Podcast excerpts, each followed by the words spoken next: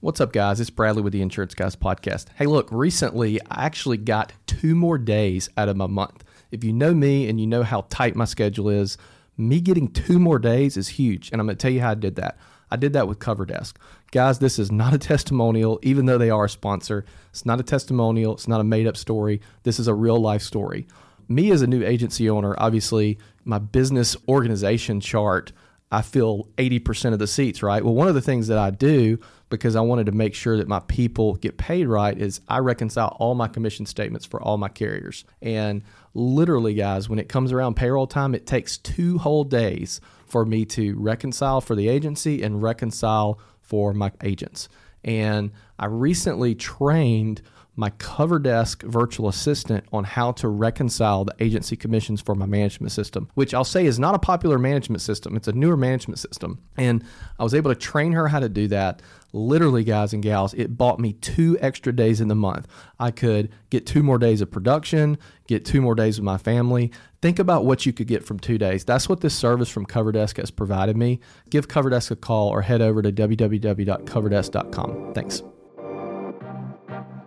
Insurance agents from around the world, welcome to the Insurance Guys podcast. My name is Scott Howell, your fearless host and leader, insurance agency owner and insurance evangelist for I Protect Insurance and Financial Services, based out of Huntsville, Alabama. And before we get started on today's episode, please help me welcome. He is a six foot three sophomore from Saraland, Alabama Parade first team All American, Rivals five star recruit. He is a fantastic insurance agent and a great American. Ladies and gentlemen, please put your hands together and welcome the incomparable Mr. Bradley Flowers. How are you, Bradley? I was having a good day. I uh, went and I just had lunch at the Thai place across the mm. street.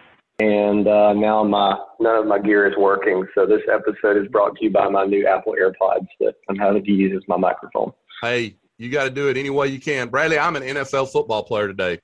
Got up this morning, felt horrible, have an infection in my foot that I think might very well be what do you call that when you, you get like lockjaw and stuff, like t- uh, tetanus? Gout? No, no, no, tetanus. I cut my foot in the water in the ocean down at Key West, and all of a sudden my foot blows up. But let me tell you what I did. Oh yeah, you're you're gonna die. I know, right? so what I did is I got up this morning because doing this podcast is not an option. I had to do it, which is a lot like an NFL football player. You don't have an option, you got to play. So in the NFL, after every game, if you play for the Steelers or maybe the Chargers or the Indianapolis Colts, everybody goes to the training room once they get their pads off and they take a shot of something called Toradol. That's just standard operating procedure after every game. What is Toradol? Toradol is a souped up Motrin that is not habit forming. So the entire NFL runs off Toradol. So I get up, I couldn't walk this morning. I hobbled to my truck, drove to the doctor's office. He popped me with Toradol, he popped me with a steroid shot, popped me with B12, and here I am ready to play against the San Diego Chargers today on this podcast. Guys, for the 200. Who's the San Diego Chargers, me or Chris? Either one. Either one. Hey, guys, listen to me. And I don't like to brag very often, but Bradley, I'm going to go ahead and brag on you and I for just a moment. Since January the 1st, year of our Lord 2021, we have been throwing smoke every week on these podcasts. I'm just telling you how it is. We have been throwing smoke. And I told CJ Hudson Pillar two weeks ago, I said, dude, you ain't seen nothing yet. You ain't seen nothing yet. Guys, our guest on this podcast today is going to blow your mind. If you're an associate agent, take your principal agent, call him in, let him hear this podcast because what we have done today is we have brought the best of the best of the best on this podcast for all 250,000 independent insurance agents to listen to today. So, without further ado, please allow me to give him the introduction that he has always deserved. He was born and raised in New Mexico. He currently resides in Pueblo, Colorado. He is a graduate of the University of Colorado and holds a master's degree from the University of Denver. He is the president and owner of Burand and Associates LLC, a management consulting firm specializing in the property casualty insurance industry. He is recognized as the leading consultant for agency valuations, producer compensation plans, and E&O carrier approved procedure reviews. He also provides the acclaimed carrier relationship management service. He began his career in 1987 as a company underwriter and marketing representative, and since establishing Burand and Associates, he has been a featured speaker across the continent for more than 400 seminars and educational programs. His articles have been published more than 400 times, and he writes a monthly column for the Insurance Journal. He has published a book on E&O tips. He has co-authored a book on agency perpetuation. And has been a monthly agency management consultant for more than 20 years on various publications. Ladies and gentlemen, it is my profound honor today to introduce to you the reigning WBA, WBO, WBC, and IBF heavyweight champion of the world on agency valuation, producer compensation, and succession planning. Please put your hands together and welcome Mr. Chris Baran. How are you doing, Chris? Scott, I'm doing well. Never had an introduction quite like that in all the 400 presentations I've given. Thank you. Chris, let's not be humble. I have talked to people like Chris Paradiso. I have talked to people who have run multi billion dollar insurance agencies. And to a man, they will say, Chris is the best. The end. Well, the end. So, what we have done today, guys, is we have brought the man, not the man that wants to be the man, the man on this show to talk about agency perpetuation, employee compensation, how to set it up for you guys to give possibly ownership to employees in your agencies. Chris, I want to start with where you and I started. And before I go any further, I want to go ahead and say this to all the 250,000 agents listening to this right now. I am about to enter into an, a consulting agreement with Chris. Chris, and I should ask you this before we go on the podcast: Is it Baran or it's Baran? Is it Baran or Baran? Burand. Burand. Okay, I just wanted to make sure I'm saying that correctly. So, Chris, you and I are about to enter into a consulting agreement. As we talked about on the phone that day, and you shed a lot of light with me on what we can and can't do and what we don't need to do. Let's start there. So, as a expert in the field of agency valuations, talk to our 250,000 insurance agents that are listening to this right now about kind of the core principles of how you value or do a valuation on an agency? Well, sure. So the core principles, you hear a lot of people always talking about EBITDA, EBITDA, EBITDA, EBITDA, or some people call it EBITDA, EBITDA, EBITDA. That's earnings before interest, taxes, depreciation, and amortization, and that's an important uh, measure. But at the end of the day, people buying agencies, the people that buy agencies day in and day out, they're actually using a cash flow set of metrics. And they're measuring it based on how much profit are you likely to generate in the future, at what growth rate, and how risky is it going to be.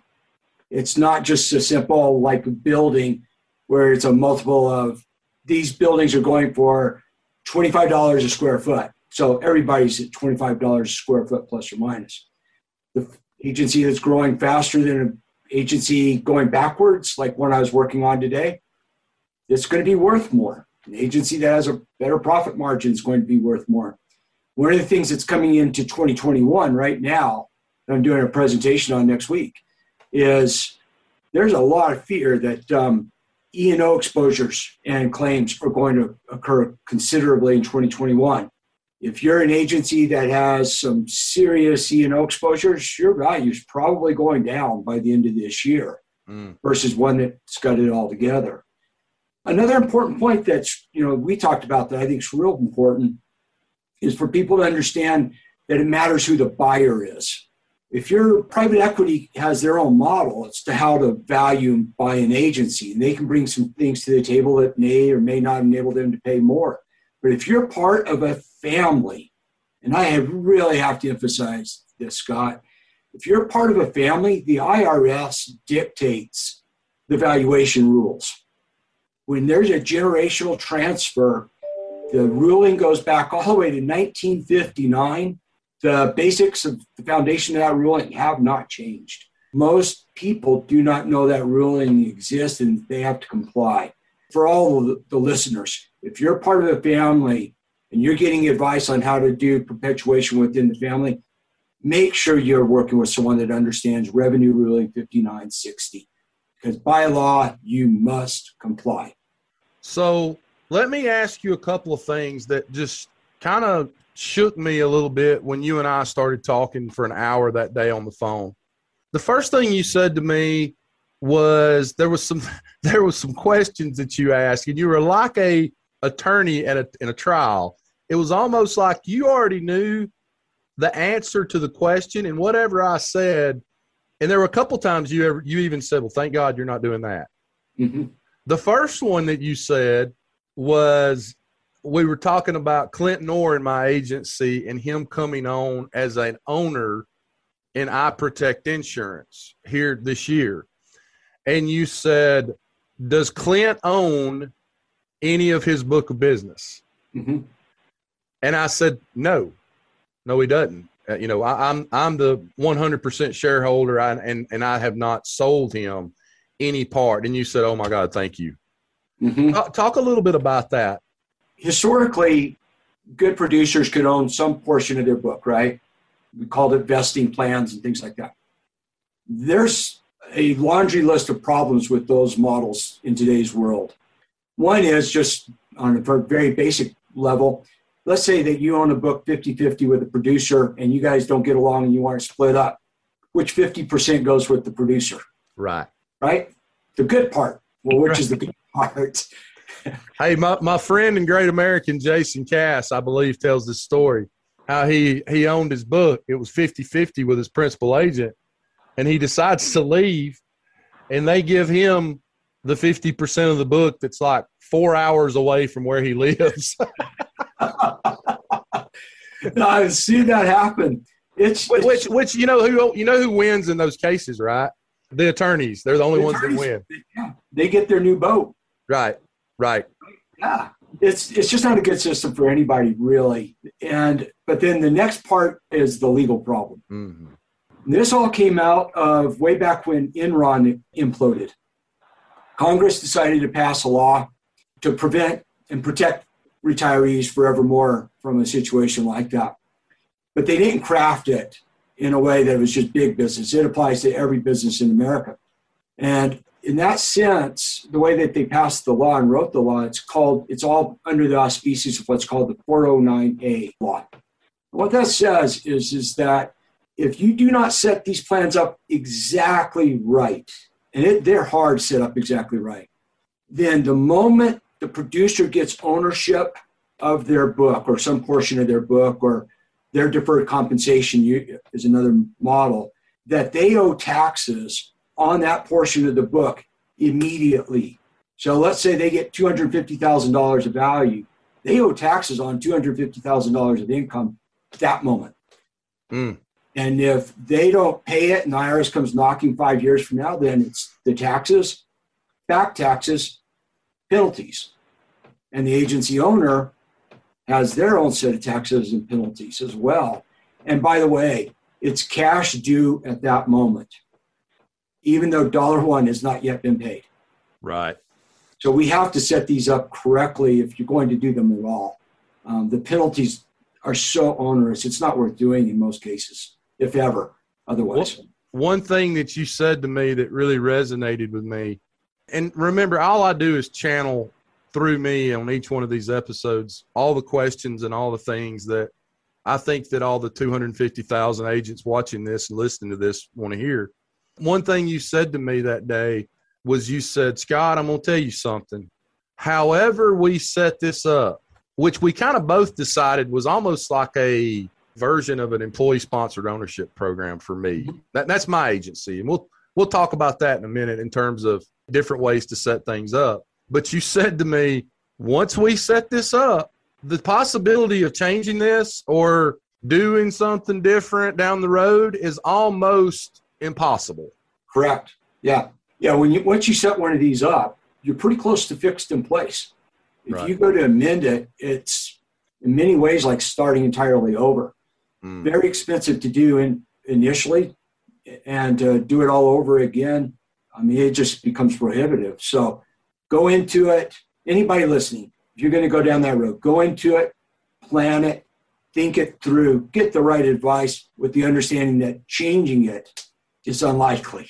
Right. And agents, the one, everybody that's listening right now, I want you guys to understand what we're talking about right now, because maybe we kind of skirted past the central theme of what we're talking about right now. We're talking about a perpetuation plan and an ownership plan potentially for team members and employees of your agency. We're talking about setting something up that would allow people within your agency to take part in ownership of that agency. Or maybe it's just one person, or maybe it's a brother, sister, uncle, aunt, cousin. Let's talk a little bit about something else I asked you, and I found this to be very telling. I said, Chris, what's the most common way that an agency sets this up? And you said, Scott, I've done hundreds of these, if not thousands of these, and I've never seen two that were alike because a lot of it is based off the current owner's appetite, if you will, for how much and what he wants to give and keep and how he wants to set that up and who he wants to have ownership to, I assume, right? Yeah, absolutely. It's at the end of the day, we're dealing with people. And Right. everybody's situation is different, and goals and mindsets are all different. You know, one of the things I see a lot of agencies really making, especially agencies that are startup, the mistake they make is they're looking for boilerplate solutions. Right. There's not a boilerplate solution that's real in this space. It just doesn't exist, not a good one. And especially if you're doing perpetuation where you're bringing people in partially through a deferred compensation plan or vesting or whatever like that, those really must by law pretty much be customized. So yeah, no two. I've never seen two the same. And guys, let me let me go ahead and stop you right now. For those of you that think that Chris only deals with the Brown and Browns of the world, he sets up perpetuation planning, succession planning for agencies that are hundreds of millions of dollars in revenue down to four or five employees. Am I correct there? And everywhere in between. Totally correct. Yeah. Yeah. The next thing, and I don't think I fully understood this, so I have a selfish reason for asking this, but I think it's good for all of these agents to hear this. In your consulting agreement that I have sitting on my desk right here, that I'm about to get back to you in the next few days, we talked about, and, and tell our audience kind of, first of all, what are all the things that you said you were going to need from me to kind of get this ball rolling downhill? And then, second of all, and the part I didn't really understand was it seemed like for you to do a valuation of our agency uh, was kind of going to be a separate deal and, and something we might need to do, but we might not need to do. Can you can you because that was that was kind of something I didn't really understand. Sure. So, you know, to do evaluation of an agency, to get to the first part about the question is um, agency evaluations are usually done on a fi- with five years of financials and tax returns, and then give or take, depending on what's available, three years of operational data. And the reason for the difference is that most agencies can provide five years of financial data. Most agencies can't provide more than three years of operational data. So it's just a practical difference there, Right. just dealing with reality. One of the best things everybody out there could do for themselves on a go forward basis is to always make sure you have quality financials. When you go to do evaluation, if you're selling your agency, whatever you're doing, quality financials will always help you. If we, God forbid, have another COVID type of thing, and the economy shuts down and the banks aren't lending money so easily, having high quality financials will put you at the front of the line to get a loan to see you through the difficult times. All else being equal. So Now, now let me stop you there. When you say high quality financials, are we talking about tax returns done by a certified accountant and from a monthly and annual P&L and those things looking like they were done more by a professional than on a cocktail napkin, that kind of thing? Yeah, the cocktail napkin is not very good. I've done a few of those, but it's not so much that they're prepared by a professional because we, I had one this morning. It was done by a CPA and it was horrible. Well, I'm talking about having them done by a high quality CPA, not necessarily a audited statements or accountant statements, but just quality details with everything put into the right place and having enough of a breakout. Independent insurance agency accounting is really unique requires a unique set of skills that your CPA absolutely must understand those requirements in order to help you build your balance sheets in particular correctly. And that becomes a problem if they're not. Hey, that was the other thing on that one hour call that shook me. Is towards the end of that call, we got into this discussion. And I would love for you to tell our audience what we were talking about relative to you saying something along the lines of, and I don't want to blanket all CPAs because I, there's some fantastic CPAs out there. But I thought the overriding message of that conversation was Scott, you would be shocked at how many CPAs do not understand the complexity of an independent insurance agent. And I'm just talking about yearly taxes here because you've got that cost basis. Go, go ahead and talk about that. I, I want these guys to hear this. Yeah, so this is important whether when you're doing perpetuation, whether you're doing any kind of valuation, you're getting it's just crucial. Independent insurance agency accounting is really unique because you will always have 100% of the time a combination of cash accounting and accrual accounting. And your CPA must understand that you have to have both. The reason you must have both for every independent insurance agent is that you are a fiduciary for your clients' monies and your carrier's monies. And on a fiduciary basis, you are always on an accrual basis. That's why, even though your cash accounting may be, you can still have bad debt. Almost no other industry can you be cash accounting and have bad debt. It's an impossibility. Right. So that's a real important point. And if what happens in a lot of agencies is that the accountant doesn't understand this. And so at the end of the year, they'll go, drain your bank account. You pay taxes, make sure you withdraw all your money.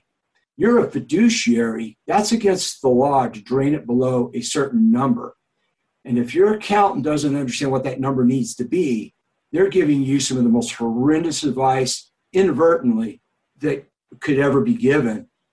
I used to do some work with an insurance carrier, and every time one of their big agents would go insolvent, they would call me and ask me to come in and help fix the problem.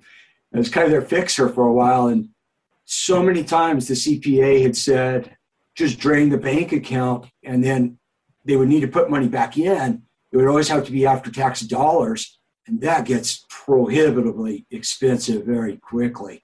Mm. You've got to have an accountant that understands this I train accountants on independent insurance agency accounting because it's so unique that they're not going to get that education anywhere else. Right. It's a big deal. This is a really big deal for people. Oh yeah, you were giving me some examples of, and even told me, hey, I'd love to speak to your accountant, who is pretty big firm in Birmingham, Alabama, to make sure he understands that difference between cash and accrual, and make sure he's doing it correctly, mm-hmm. because it can get screwed up really easily if you're not careful. And you were giving me some some kind of horror stories of you getting on the phone with a CPA and finally they go, "You're right, but I don't know what I'm going to do about this." yeah, I've had a lot of those. Um, I've had a number of CPAs make such huge mistakes. They've said, "Can we just ignore it?" and I think you said you're like, "Hey, look, man, I'm kind of out of this now. We'll talk later. Never hopefully. And yeah, you, exactly. Kind of let them make their decision what they're going to do. They've got to figure it out. And and for everyone listening, it may not be a problem for you today, but every one of you probably will sell an agency at some point in time, or you'll borrow money, or you'll die. In any of those trigger points, your agency will be valued, and these issues will be a factor, guaranteed. Right. One of the mistakes I see in succession planning, especially with producers coming in, is that the balance sheets, these accounting issues are not addressed up front. A producer can come in then and like become a stockholder, but at too high of a price, And then evaluation will come in three or four or five years later for whatever reasons. And they will have seen that they paid way too much. And then that just kind of puts poison in the water of that partnership. Mm-hmm. you want to, it's important for these situations to do it right from day one. Speaking of that, shifting gears slightly, talk about the importance of clean data when it comes to making sure all your ducks are in the row as it, as it relates to an evaluation and potential sale of, a, of an agency. Clean data is crucial. You know, we well, we always do a bunch of evaluations, but we had some last year where we ended up with basically three sets of returns, three sets of data from the same agency. And they were very different sets of numbers. Let's say that, you know, I'll make stuff up here, but let's say that one number said that there was a million dollars of revenue and one number said there was 1.3 million of revenue, and another said there was $900,000 of revenue. So where do you even start the valuation? That's not terribly uncommon to see that those kinds of differences, or you see differences in the profit margins that are pretty material, or one of the biggest problems that we see all the, you know, probably 75% of the time is that the agency owner will say, our producers are paid 40, 30. So that means usually that means that the weighted average is about 31.5% with normal retention and growth rates. But then when we look at what they're paid, they're actually usually paid around 37 or 38%. So then, well, are they really paid 40, 30, or are they paid something else? Right. And so we ask the question, and a buyer or a banker needs to understand what the true number is. They're not just going to say, well, you it's supposed to be 31.5, so I must it must be 31.5. What are some steps an agent can take to start ensuring that the data is is clean and is put in in a systematic way? One of the best things that you can do is to have an outside person review it if you're not big enough to have the internal controls. I once did a study of my clients as to which ones had the most success. It was really troubling to find any commonalities. But the one commonality was they had an annual review done by an outside third party every year of the quality of their data. And every one of them that, that had massively more success than everyone else that didn't. I'd really encourage it. Another thing to do that's really important, really important, really, really important. I'm not knocking anybody. This is a purely practical piece of advice. Regardless of which agency management system you purchase, there's a high probability there is a third party consulting firm that specializes in that management system. They usually have special licenses to be able to coach you and train you on how to use the system better than the trainers that come when you buy the system. But what's even as important, maybe more important, there are these accounting settings that all the systems have that get brushed over in the hurry and just the enormity when you start on an agency management system. Those settings are really crucial to getting the correct data and being and when you run a report knowing that the data in the report's correct because the pr- report parameters need to be aligned with whatever settings you've chosen and if they're not your data is probably going to be wrong right that's yeah. a really important point that gets skipped over all the time I don't know. I think the best advice I could give somebody or an agency that is switching management systems is beyond just the customer support that you get from that particular management system.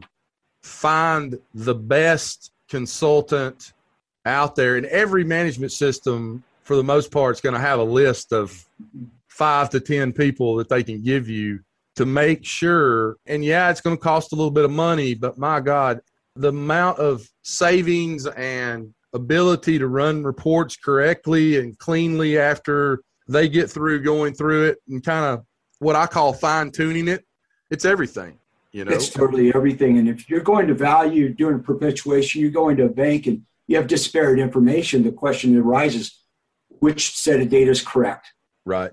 I've had clients who have had to take one to three years, delay their planning for one to three years just to clean up their data. Right. It's a big deal. It's expensive too when you do it after the fact. So we talked earlier, and I want to circle back to where I started asking you this question about, you know, we're doing an evaluation of Scott's agency, which we are about to do to determine what the appropriate price should be for Clinton Orr to come in as an agency owner. Mhm. And we talked about five years of tax returns, check, got that. Five years of operational data, check. Quality financials. What are the other things that you're going to ask Scott for as we move forward with our agreement that you and I have in place? And I'm only asking that because I want to give these other people out there a flavor for if they hire you to do something similar, what they can expect. It's pretty much um, basic stuff that we want to see what your company results, your results with your top 10 carriers, top 15 carriers are, what your concentration of business within those carriers. We want to see what the kind of relationship that you have there. And that's also important for determining what the probability is for your contingencies are on a go forward basis to help figure out the value. We're going to want to see employee rosters. We want to see how many people you have employed, what you're actually paying them, what your turnover rates are. So we're going to require that. We're going to require information about your employment contracts. Do you have non competes with your employees? Do you have non piracy? What kind of agreements do you have? If you're already in a partnership, we're going to require a copy of your buy sale agreement, whatever your partnership agreements are. We're going to need to see that. We're going to have a list of warranties for people to complete along the lines of Do you have any pending E&O claims? We're going to want to know things like that. Do you have any pending employment practice lawsuits or do you have money that's owed to you? And along the ways of money being owed, we will ask for an aged accounts receivable report because we want to see if people, especially if you have agency bill business, are, are you collecting money in a timely manner? Do you have a lot of bad debt sitting on the books? Do you have credits on what happens? It doesn't happen as much as it used to, but some agencies are still holding credits. By law in most states, you have to return all credits within 30 days. Mm. So if we see credits on the books for 90 days, 120 days, 180 days. Every once in a while, we'll see someone holding credits for years. That's a red flag that there's something really amiss in an agency. So, those are some examples of the other information that we always request. Chris, I'm not so sure, even if you're an agency owner and you're not trying to put a perpetuation plan together or bring in a team member, you know, having you do all of the things that you just mentioned, it's kind of like hooking your car up to one of those things at the auto service and it tells you what's wrong with your agency. You're getting a kind of a health check, if you will, because if I pull all this data for you and you analyze it, you're going to come back to me and go, hey, man, where's your non competes at? Or, you know, I'm looking at your five year operational data and there's some big holes here. Yeah, absolutely. You know? we have clients that ask us to do that every year for that reason, not right. for any other reason. It's a good idea for people to do it. Really is self-serving in a way, but it's just it's really a good idea. I write my valuation reports in a, a little bit different manner than a lot of people. There's rules about how that anybody doing a correct business valuation has to comply with rules that would bore all of your listeners to tears. Right we have to stay within those parameters. But I do my very best to put in my reports suggestions as to how the operations can be improved. And I go, I try to go right up to that line as much as I can without crossing it to help. Yeah, I think I forgot to mention in your bio, you are, and I believe this was the last thing on your bio, that you are a certified business appraiser. Yes. Among there's some other things on here that I didn't even mention, but yeah. That's something that obviously you've been doing for a long time. Mm-hmm. So, so I have another strange question for you. You know, you have situations where captive agents, more not necessarily State Farm because they're a little different animal, mm-hmm. but farmers and Allstate agents will be heavily involved in some cases in the sale of their book of business to someone else do you ever get a call to work with those types of agencies or is it strictly independent agencies? It's pretty strictly independent agencies these days. I've worked on a few of those. Okay. When those some of those contracts got changed i guess about 10 years ago if i remember correctly there were some handcuffs put on out there that changed the way that those things needed to be done. Sometimes having a third not always but every often having a third party in some of those deals like me come in that can actually make a situation worse rather than better. Yeah, muddies the water. Uh huh. It can really muddy the water. So, yeah, I'm not saying that it's not a bad idea to have it done that way, Um, it muddies the water because you're telling them the right way to do it. And nobody on that side of the table wants to do it the right way. that definitely happens. Um, it, oh no! Oh no! We're not doing that. No! No! No! No! No! Yeah, that happens without question. That happens, and sometimes it's just not worth br- bringing it up that way. Right. I understand. It really isn't. But that's it's, it's, hey, it's like my friend Karen Simmons, the accountant down in Mobile, told me one time. I was talking to her about one of her clients and 1099s, and she said, "You know, Scott, sometimes it's better just to let puppies sleep." Mm-hmm. it is. It, it really is. Let me talk about that real quickly for your people, your all your listeners. 1099 producer contracts, especially with what looks like is coming out with uh, some of the courts and the new administration. Try to always avoid having any producers that are 1099s folks, how long has Scott been saying that on the podcast? y'all don't never listen to nothing I say, but I've been telling y'all do not go the route of freaking 1099 in producers, or you are going to get your ass in a bunch of damn trouble before it's over. You will. You will. There's it is next to impossible to have a producer that's a 10 that's a true 1099 and the other thing to understand is your contracts for producers need to distinguish in today's world between what's called an inside producer and an outside producer. This will affect the value, perpetuation, and everything else. You know, an inside producer actually gets owed overtime. Mm. And there's some tests for whether they qualify inside or outside, even at the employee level. What are some of those tests that kind of that litmus test as to whether they're an inside or outside? So COVID has changed some things around, and we don't know what we don't know how COVID's going to affect it. But there's literally a test that says how many hours a week are they in the office.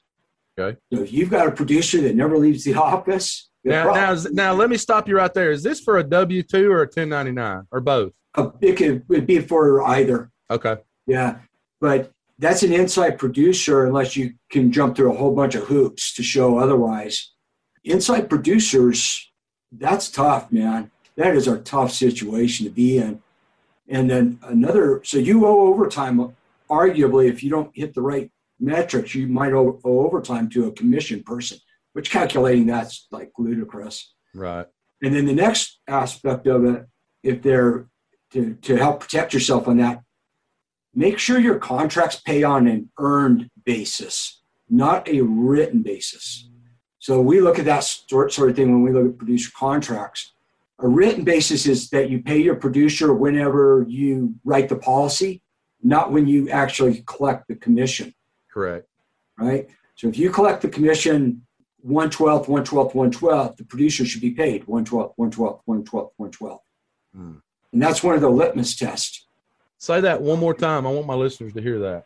So it's a one of the litmus tests for inside outside is that you pay your producers on an earned basis. And earned in this case isn't necessarily earned premium, it's when you're paid. So if you get your commissions, whether like even direct bill, and it's 112, 112, 112, you pay your producers 112, 112, 112. You pay when you're paid. That will also improve your cash flows if you do it that way. Right. It'll also help minimize bad debt a lot of good things will come out of it, but it's one of the litmus tests for inside outside producers. So, employee compensation plans, and really that's kind of what we're kind of getting into right now, actually. What other advice can you give to independent agents relative to? I think when they think about employee compensation plans, what they want Chris to tell them is how they should structure their compensation plans for their producers and even the account managers as well. Do you have any other advice for them on that? Producers, once they're you know three, four years into the thing, should be 100% commission every time. Okay. Period. If they can't cut it, then they probably should go somewhere else. But it should be commission only. You could structure some bonus plans. You can structure deferred comp like we started out talking about if it's done right. But it should be commission. And what you pay people on new is kind of neither here nor there. Whatever you want to pay them on new is fine because they'll never make enough on new for it to move the needle that much on your income statements. What you pay them on renewals, what's really critical. Those numbers are coming down. It used to be like 40 renewal, some places 50, and it's coming down and coming down to closer and closer to between 25 and 30 on renewals now on right. a national level. And then uh, staff always measure your account managers relative to how, how big a book they have. So you got to pay them X to make sure you get anybody to apply for the job. Right. But it should be commensurate with what commissions they're servicing at some level. So it varies for personal lines, it varies for commercial lines. It depends on whether it's small commercial or large commercial. Those are the two ways to look at it there. Do you, on account managers, say you pay them a salary, annual salary, but in addition to that, based on the size of their book and maybe some contingencies there, they might bonus out at certain times during the year, something like that? Yeah, you can definitely do bonuses. Be really wary. I'm really wary of doing bonuses based on the size of the book. Uh huh. Because if you have multiple producers and one of the producers is a laggard, that account manager is going to resent the fact that everyone else gets a bonus and they don't, and it's not their fault. Right. So as long as you can equalize for that, it's okay. Would you do bonuses plus the salary, or would you prefer just to pay an account manager that's handling a larger book of business and maybe more of an intricate book of business if it's a specific niche that's pretty specialized and you know that they've got to really be competent to be able to handle that just pay them more Just pay them more. Yeah okay. Yeah, you'll get higher quality applicants. right. You'll have lower turnover. yeah that makes sense. So i guess my last question of the day because i know we're running up on time here and, and i can't tell you how much i appreciate you being on here. Guys i hope y'all gotten something out of this. I mean th- there's so much here to talk about. I could have you on here four times for four hours and probably not cover all of it.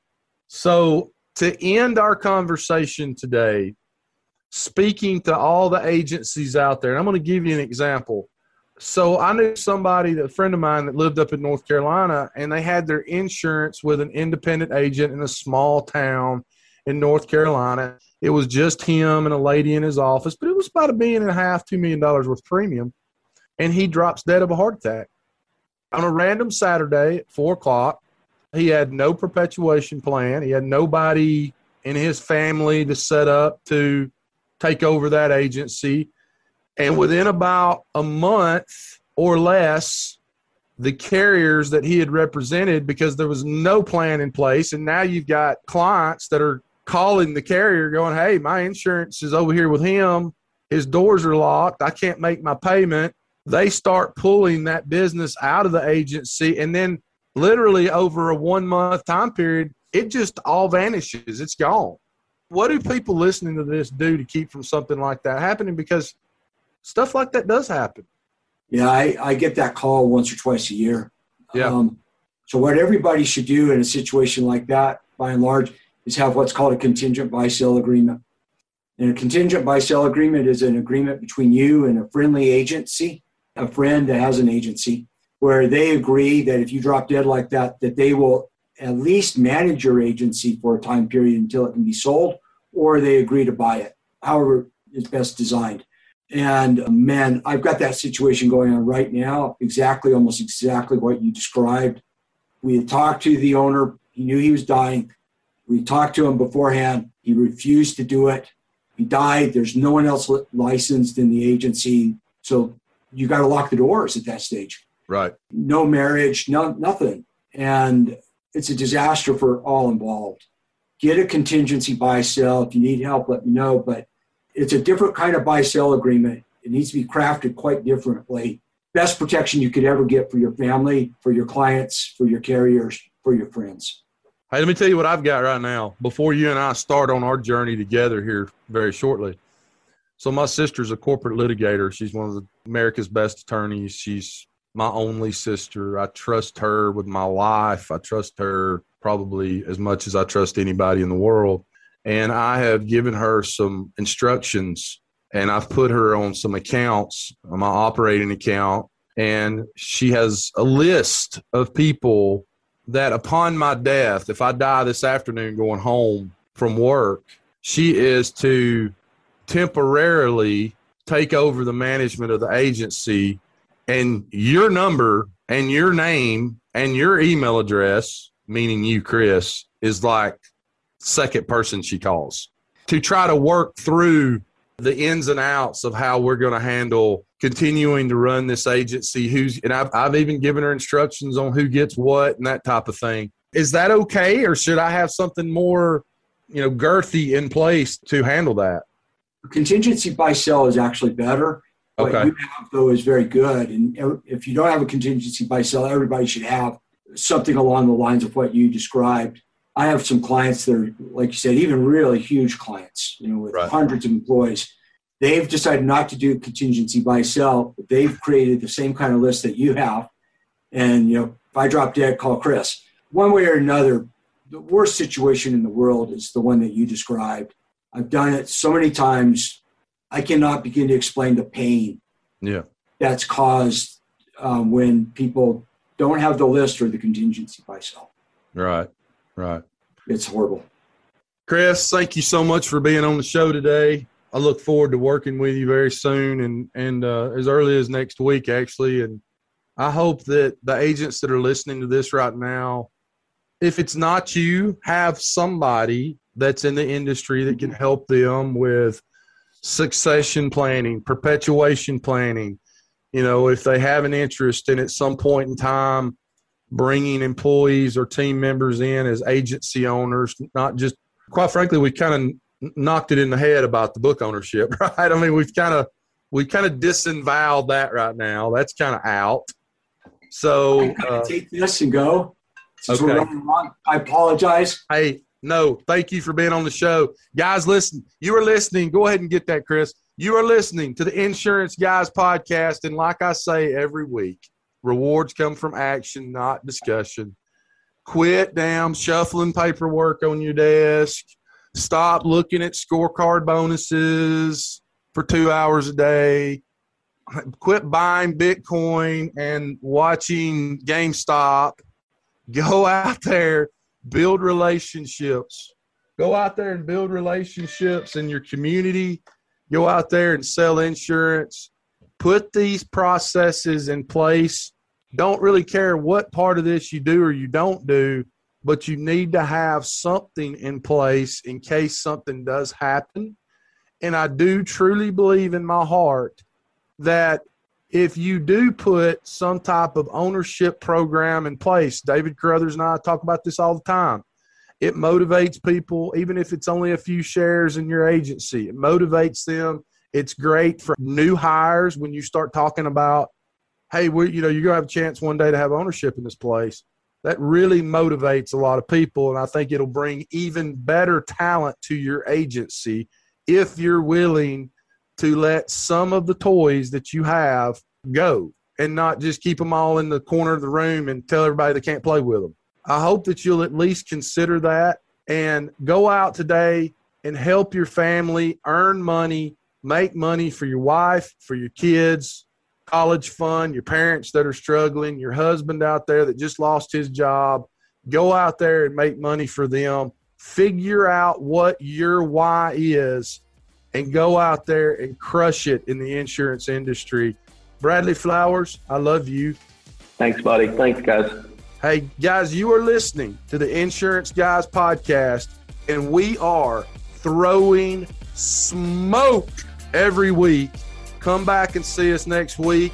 We love you, we appreciate you, and we look forward to throwing the 98 mile an hour fastball next week. Take care.